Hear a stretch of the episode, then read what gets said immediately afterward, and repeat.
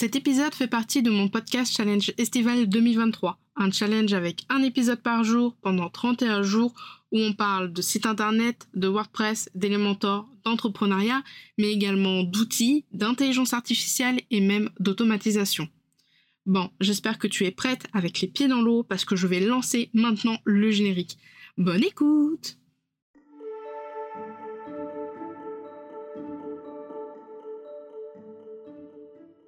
Bienvenue dans la Post Café, le podcast qui aide les indépendantes à comprendre l'entrepreneuriat et le web. Je suis Camille, webmaster sous Elementor et WordPress depuis 2020 et mon job, c'est d'aider les indépendantes comme toi à créer, développer et gérer leur site internet. Deux fois par mois, on se retrouve pour un nouvel épisode. Alors installe-toi confortablement, prends un petit café et je te souhaite une très bonne écoute.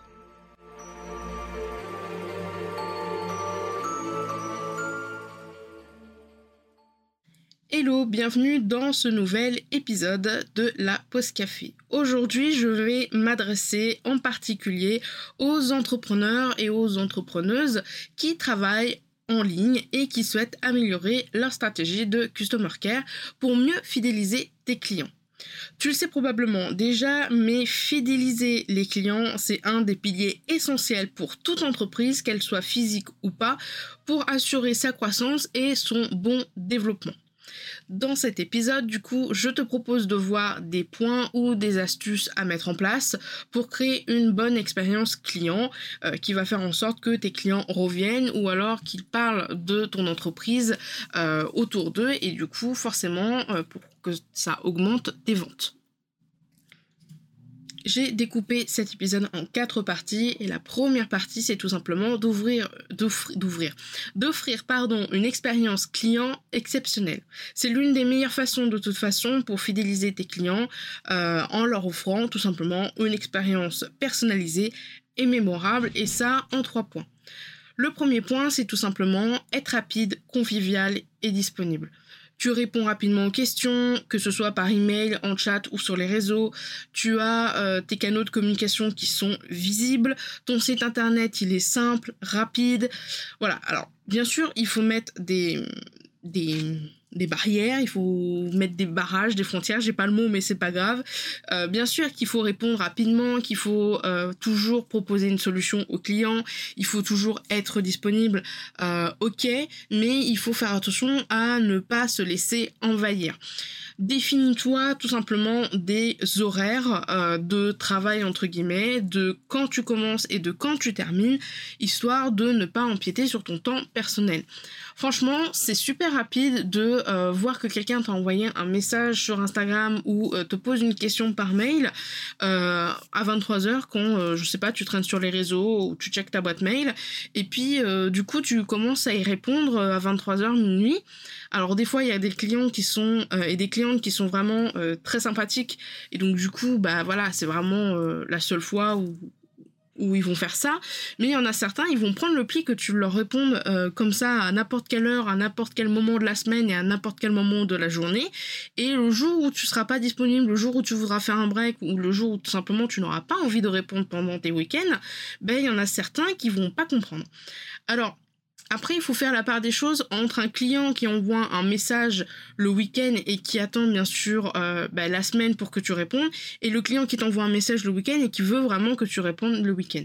À titre personnel, j'ai tendance vraiment à envoyer des messages à des supports auprès des prestataires euh, le week-end et le soir parce que euh, j'ai pas envie d'oublier. Alors quand c'est par mail, je peux programmer l'email, donc c'est pas un problème. Mais par exemple, quand c'est euh, contacter des gens sur Instagram ou, sur un support, je peux pas le programmer. Donc bien souvent, ben voilà, si j'y pense et qu'il est 23h, j'envoie mon message et puis j'attends patiemment que le week-end on me réponde. Mais il y en a certains euh, ben, qui comprennent pas que le week-end c'est fait pour se reposer et que tout le monde a le droit à un week-end et ils vont commencer à te harceler, à t'envoyer un email et puis ensuite à t'envoyer un message sur Instagram et encore euh, si tu leur as pas donné ton numéro WhatsApp ou ton numéro de téléphone, euh, c'est bien parce que sinon, il y en a même certains qui vont jusqu'à t'appeler, t'envoyer des SMS, etc., etc. Donc, n'hésite pas à mettre une ligne rouge, à poser des limites. au niveau de ta disponibilité, de ta rapidité à répondre. Bien sûr, euh, si jamais tu penses que voilà, tu vas euh, mettre plus ou moins de temps pour répondre, tu peux tout simplement euh, surtout par mail, mettre une réponse automatique. quand quelqu'un va t'envoyer un message, il va recevoir un mail disant que voilà, tu as bien, bien enregistré son mail et que tu réponds dans 24-48 heures maximum. Déjà, la personne, elle sait que le mail, il est arrivé et il a à peu près une ordre d'idée, un ordre d'idée de délai de réponse. Deuxième point pour offrir une bonne expérience client, c'est tout simplement gérer les plaintes et les problèmes. Il faut traiter les problèmes et les plaintes avec empathie et professionnalisme. C'est pas forcément quelque chose de très évident, mais voilà, il faut savoir régler les problèmes rapidement et proposer des solutions appropriées. Euh, des fois, tu vas avoir des clients qui vont être mécontents, surtout si tu vends des produits digitaux. Des clients qui vont être mécontents, mais qui vont, euh, comment dire, être raisonnables où tu vas par exemple leur proposer un remboursement partiel ou euh, par exemple tu vas leur proposer un code de réduction, imaginons si tu as une boutique en ligne, bref. Et tu en as d'autres qui sont un petit peu plus relous, un petit peu plus pénibles, un petit peu plus chiants, hein, voilà, très clairement où ils vont essayer de chercher la petite bête. Combien de fois sur des serveurs Discord et dans des forums pour freelance, j'ai vu euh, des freelances qui vendaient des formations où euh, la personne elle a acheté la formation, enfin le client a acheté la formation, il a consommé le trois quarts de la formation euh, en je sais pas trois jours et il souhaite un remboursement. Et la personne, l'entrepreneur, il est un peu désespéré parce que d'un côté, euh, bah, même si en trois jours c'est impossible, bah, il a quand même consommé pas mal de contenu, il a peut-être téléchargé des ressources, voilà. Donc n'hésite surtout pas à là aussi euh, mettre les points sur les i, euh, à bien te, tu peux faire un, un truc, un truc assez pratique, c'est de faire un document pour toi sur un peu le process de comment gérer une plainte. Euh, si la personne elle veut un remboursement, est-ce qu'elle coche euh, le premier cas, le deuxième cas, le troisième cas, le quatrième cas? Si elle coche les différents cas, alors oui, elle peut avoir un remboursement. Est-ce que c'est un remboursement complet ou partiel? Et si elle ne coche aucune case, elle a droit à zéro remboursement. Il faut savoir que quand tu es indépendant, quand tu es une entreprise, tu as le droit de refuser le remboursement à un client c'est dans la loi. Alors, certes, il y a plein de, plein de choses au niveau des remboursements clients, le remboursement au bout de 14 jours, etc., etc. Par exemple, si tu vends des templates Notion ou des templates Elementor ou des templates Showit ou des templates Canva, bref, si tu vends un template, sache qu'il normalement, d'après la loi, euh, tu n'es pas obligé de proposer un remboursement parce que sinon ça serait trop facile. La personne elle achète ton template, euh, elle le télécharge et puis elle demande un remboursement. Ça serait beaucoup beaucoup beaucoup trop facile. Sur certaines plateformes, je pense notamment à WooCommerce, euh, quand tu vends des produits digitaux, je l'avais vu, tu as la possibilité de voir si la personne elle a ou pas téléchargé euh, le, produit digital. Donc tu pourrais euh, très bien mettre dans tes CGV que bah voilà comme ça un produit digitaux euh, et qu'il est disponible immédiatement après l'achat, tu ne proposes aucune annulation et aucun remboursement possible. Et puis tu peux toujours traiter au cas par cas quelqu'un qui t'a acheté le template et qui s'est trompé, ou quelqu'un qui a acheté le template euh, et qui finalement euh, ne n'en veut plus, ou tu vérifies qu'il a euh, bien, enfin qu'il n'a pas justement téléchargé. Là, tu pourrais dire, bah ok, étant donné que vous n'avez pas téléchargé, je peux potentiellement vous le rembourser. N'hésite pas à mettre toutes tes conditions de remboursement, tes conditions d'annulation dans tes conditions générales de vente. C'est ce qui va permettre, entre guillemets, de te protéger un minimum dans ce genre de choses.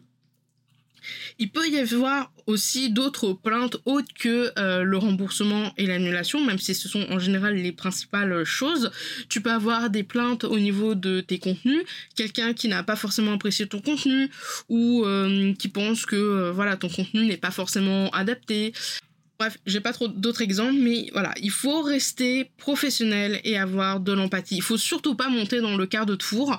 Si jamais tu sens que voilà, ça commence à chauffer, euh, tu vois le message de la personne, euh, tu as envie de l'étrangler sur place, attends peut-être un ou deux jours euh, pour lui répondre un peu plus calme. Je pense que quand il y a un problème, ça sert à rien de s'énerver, même si on aimerait répondre directement. Il faut apprendre à souffler, il faut apprendre à faire du recul c'est aussi une marque de professionnalisme, hein, d'ailleurs. quand tu reçois des messages un petit peu salés, si je puis dire comme ça, et que tu restes relativement, ouais, relativement professionnel, tu tu t'énerves pas, voilà, t'es pas emporté par le flot d'émotions, tu restes relativement, euh, enfin, t'as la tête froide, quoi. C'est relativement une marque de professionnalisme et en général, ça se passe mieux que si tu rentrais euh, dans le client, quoi. Si le client il t'embête un peu et que tu lui rentres dedans, ça peut vite partir en cacahuète. Et enfin, troisième, euh, troisième point pour offrir une bonne expérience client, c'est utiliser canaux de communication. Alors ça peut être les réseaux sociaux, ça peut être les mails, etc. Fais en sorte de répondre à un maximum aux commentaires, aux messages privés, aux mentions. Euh, en fait, c'est un petit peu le, c'est un petit peu le premier point, hein, mais plus euh, plus sur les euh, comment dire plus sur les réseaux sociaux. Euh, n'hésite pas, par exemple, pourquoi pas, à faire du contenu un petit peu tutoriel. Euh, imaginons que tu es une entreprise de logiciels en ligne. Euh, certes, tu réponds aux clients sur Twitter, mais tu pourrais très bien faire une sorte de blog avec des, des tips, des astuces, des tutoriels pour essayer d'aider les gens à utiliser ton logiciel, par exemple. Deuxième partie, euh, c'est tout simplement construire une relation de confiance. Dans le monde en ligne, la confiance est un élément essentiel pour fidéliser tes clients. Pourquoi? Parce que euh, on n'a pas inventé l'eau chaude. Euh, ton métier, mon métier, le métier de la voisine, ce sont des métiers que beaucoup de gens ont finalement. Et heureusement, euh, je l'ai déjà dit dans un précédent article de blog, mais si tu te lances euh, dans un domaine ou dans un métier où tu as zéro concurrence, euh, ça peut être un indicateur pour dire que bah voilà, ça n'intéresse personne.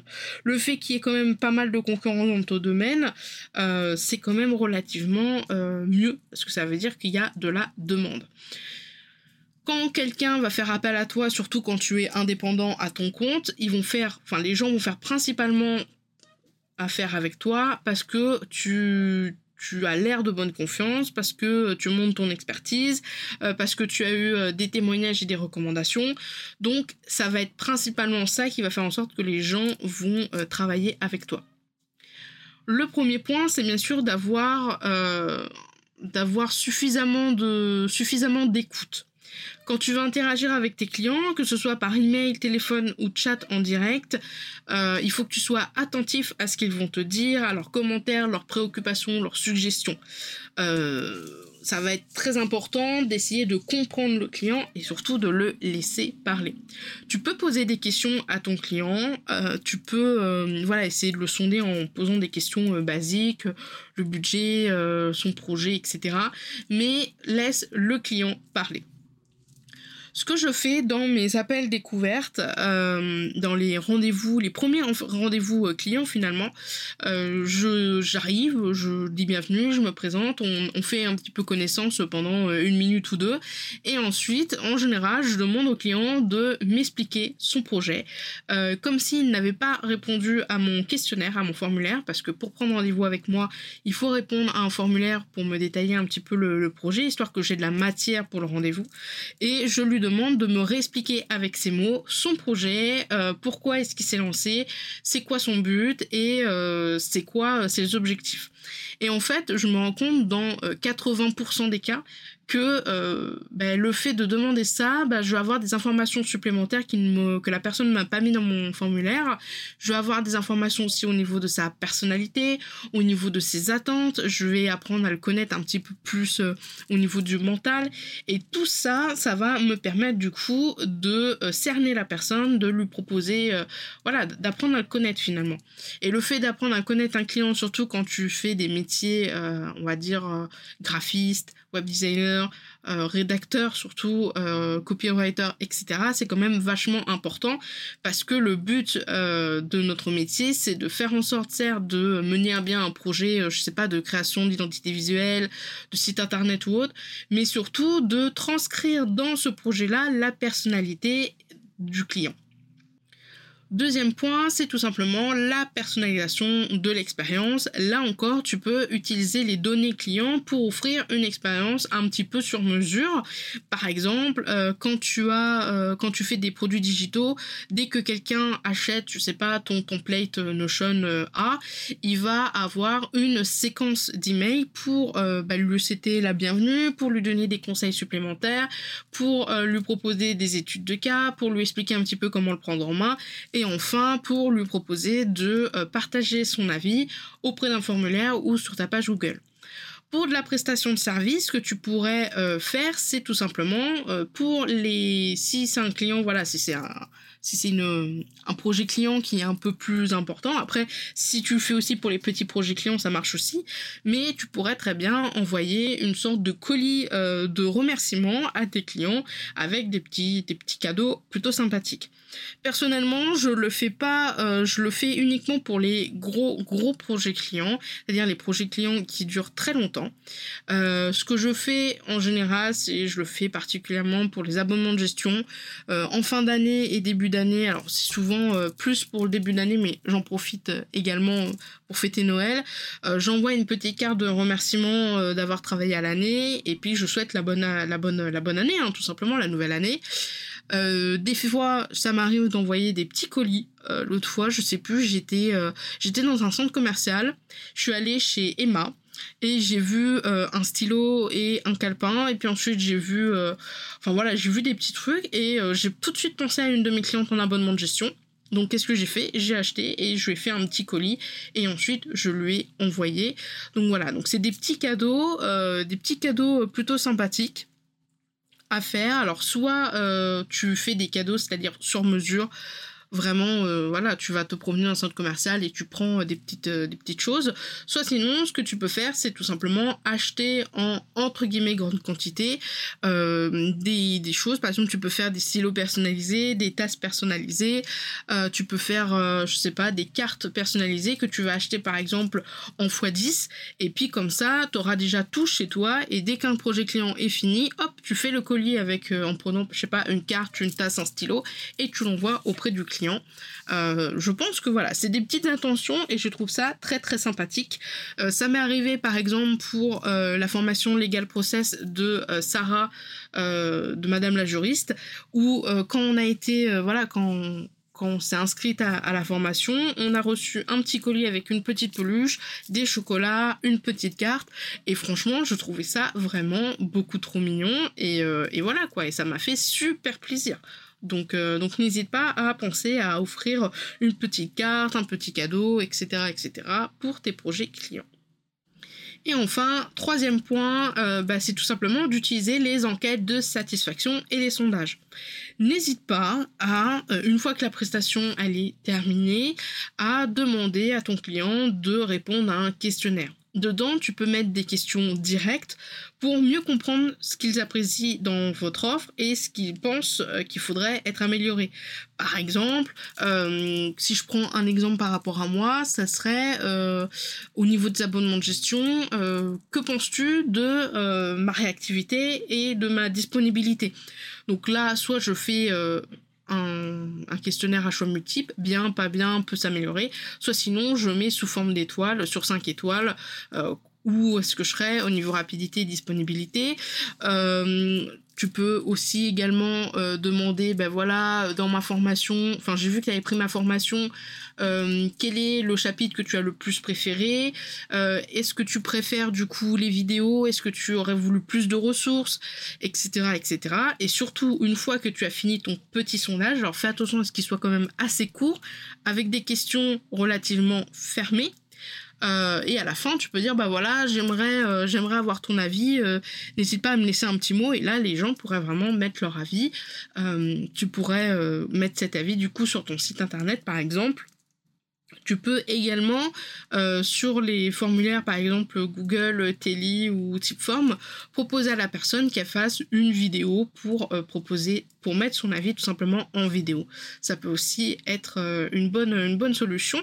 Alors, quel est le rapport entre un, enquête de satisfaction et euh, le fait d'avoir un customer care C'est que la personne, du coup, elle va pouvoir mettre son avis. Enfin, le client va pouvoir mettre son avis. Et euh, j'avoue que en tant que client, avoir des enquêtes de satisfaction et des sondages qui sont bien faits, c'est vraiment quelque chose que j'apprécie parce que on me donne la parole, on me donne le choix de dire ce que j'en ai pensé.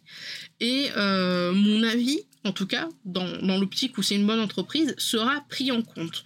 C'est-à-dire que si tu fais un sondage euh, et que je sais pas la personne euh, dans les choses à améliorer dit bah voilà ça serait bien d'améliorer euh, je sais pas le nombre de ressources disponibles. Bah, peut-être que dans la V2 de ta formation tu mettras plus de ressources. Comme la personne elle aura accès à la V2 ben elle se sentira écoutée et dira ben voilà quand on lui fait des commentaires vraiment on est pris en compte c'est pas juste des commentaires pour faire joli. Et donc ça peut également faire en sorte que tes clients soient un petit peu plus fidèles ils soient vraiment contents de, bah, de travailler avec toi finalement Dernier point, c'est tout simplement communiquer efficacement. La communication, c'est une des clés pour entretenir une relation solide avec tes clients. Euh, tu peux utiliser pas mal de canaux pour ça, notamment les newsletters et les emails pour avoir un contact régulier avec eux. En trois points, c'est euh, premier point, avoir un suivi après la vente. Il faut pas laisser euh, la relation client se terminer après l'achat. N'hésite pas à envoyer des emails de remerciement ou des emails de suivi pour montrer que tu as apprécié la collaboration. Euh, c'est par exemple envoyer un email peut-être au bout de euh, 3 à 6 mois pour savoir euh, si la personne elle utilise bien les templates, si elle utilise bien son site, si tout va bien de son côté. tu peux également envoyer des emails si tu travailles avec euh, des clients assez régulièrement quand il y a des euh, grosses modifications. Par exemple, euh, j'ai une cliente avec qui je travaille depuis maintenant quelques, quelques années elle nous fait, enfin, on travaille en mode euh, mission euh, ponctuelle, donc de temps en temps, hop, elle fait appel à moi. Ben, quand O2 Switch ou quand Elementor, ils ont augmenté euh, tarifs, je lui ai envoyé un mail pour savoir comment elle allait et si tout allait bien, et je lui ai prévenu, en fait, tout simplement que O2 Switch et Elementor allaient augmenter, et je lui ai donné les liens pour qu'elle puisse aller voir elle-même si jamais elle n'avait pas eu le temps. Donc ça aussi, ça compte. Tu peux, deuxième point, également offrir du contenu euh, utile. Donc tu peux envoyer des newsletters, tu peux euh, proposer des articles de blog, bref, tu peux continuer en fait à faire de la création de contenu pour euh, les clients après-vente. Tu peux avoir plusieurs types de contenu. C'est-à-dire un premier contenu pour les gens qui ne sont pas encore dans ton tunnel de vente. Donc ça va être principalement des contenus pour essayer, bah voilà, soit de les faire inscrire à un ligne magnet, soit pour les faire travailler avec toi. Tu peux faire des contenus pour les gens qui travaillent déjà avec toi, donc ça va être des contenus un petit peu plus euh, un petit peu plus spécifiques. Et enfin, tu peux terminer par de temps en temps faire un contenu pour les gens qui seraient déjà euh, passés dans ton tunnel de vente, qui ont déjà travaillé avec toi, euh, par exemple pour aller plus loin. Euh, ça peut être du contenu audio, ça peut être du contenu vidéo, ça peut être des articles de blog, bref, à toi de, à toi de voir. Personnellement, je fais beaucoup de contenu euh, pour les gens qui ne sont pas encore entrés dans mon tunnel de vente. Euh, et je fais pas mal de contenu pour les gens après. Je fais peu de contenu pour les gens qui sont au milieu de mon tunnel de vente finalement, je me rends compte. Alors c'est peut-être une, une erreur de ma part. Euh, j'ai pas encore réussi à, voilà, je j'apprends au fur et à mesure à faire euh, du contenu euh, qui soit qui soit bien. Dis-toi qu'en offrant une expérience client vraiment du tonnerre, exceptionnelle et surtout en construisant une relation de confiance, tu vas bâtir une base client fidèle. Pourquoi? Parce qu'ils vont devenir un petit peu tes ambassadeurs. Ils vont parler de toi un petit peu euh, partout. Et le bouche à oreille, crois-moi, euh, c'est vraiment quelque chose d'assez incroyable. La plupart des clientes que j'ai actuellement, c'est aux trois quarts du temps, c'est que du bouche à oreille. C'est des clientes qui viennent de la part d'autres clientes ou qui viennent de la part de d'autres clients de d'autres clientes. Et euh, c'est vraiment quelque chose de, de, très puissant, le bouche à oreille. Il y a deux fois plus de chances qu'un client signe avec toi parce que quelqu'un t'a recommandé plutôt que euh, si t'avait découvert comme ça sur les réseaux sociaux. Alors attention, le bouche-oreille, ça peut être aussi à double tranchant. Si tu as des clients un petit peu relous, euh, voilà, potentiellement ils vont t'envoyer des clients qui sont aussi un petit peu relous. Donc fais extrêmement attention avec ça. Euh, ce que tu peux faire, alors c'est pas obligatoire, tu peux mettre en place des partenariats pour faire euh, de euh, l'affiliation. Alors je n'ai plus comment ça s'appelle? Ah, apporteur d'affaires, voilà, je cherchais le mot. Euh, faire des contrats d'apporteur d'affaires avec tes anciens clients. Ou par exemple, client A, il va te recommander client B et si tu signes le devis avec client B, tu vas reverser une partie, un pourcentage du, montant du devis, en fait, de ton CA de cette prestation au client A. Alors, ça peut être un moyen de récompenser tes clients pour leur, euh, euh, le partage, pour le fait de faire du bouche à oreille. Attention aussi à ce que ça ne devienne pas non plus euh, quelque chose de mal perçu. Il y a certains clients qui vont faire exprès de t'envoyer régulièrement, régulièrement, régulièrement des clients, sans forcément t'envoyer des clients qui seraient, comment dire, qui serait compatible avec ce que tu fais par exemple. Ça m'est déjà arrivé qu'on m'envoie des clients ou euh, pour faire des sites internet où c'est pas du tout un domaine euh, qui m'attire quoi. Et du coup, je me suis aperçu que voilà, le, les contrats d'apport d'affaires, ça peut être bien parce que du coup, le fait de rémunérer euh, des gens pour te donner des clients, bah, ça t'apporte forcément des ventes. Tu peux également, euh, par exemple, mettre en place un autre système. C'est tout simplement si client A te recommande client B, alors tu peux faire une petite réduction à client B ou à client A si euh, client A fait appel à toi la prochaine fois. Voilà, c'est des petites choses à mettre en place dans la prestation de service qui peut être relativement euh, intéressante. Au niveau des produits digitaux et des formations en ligne, c'est de l'affiliation principalement. C'est client A qui va recommander client B et là il va avoir un pourcentage sur la vente. Moi-même j'en fais pour euh, certaines formations, notamment pour les formations de Justine Arma. donc pour la formation MOVA pour créer son podcast et puis la formation Réveille ton bis pour restructurer son entreprise.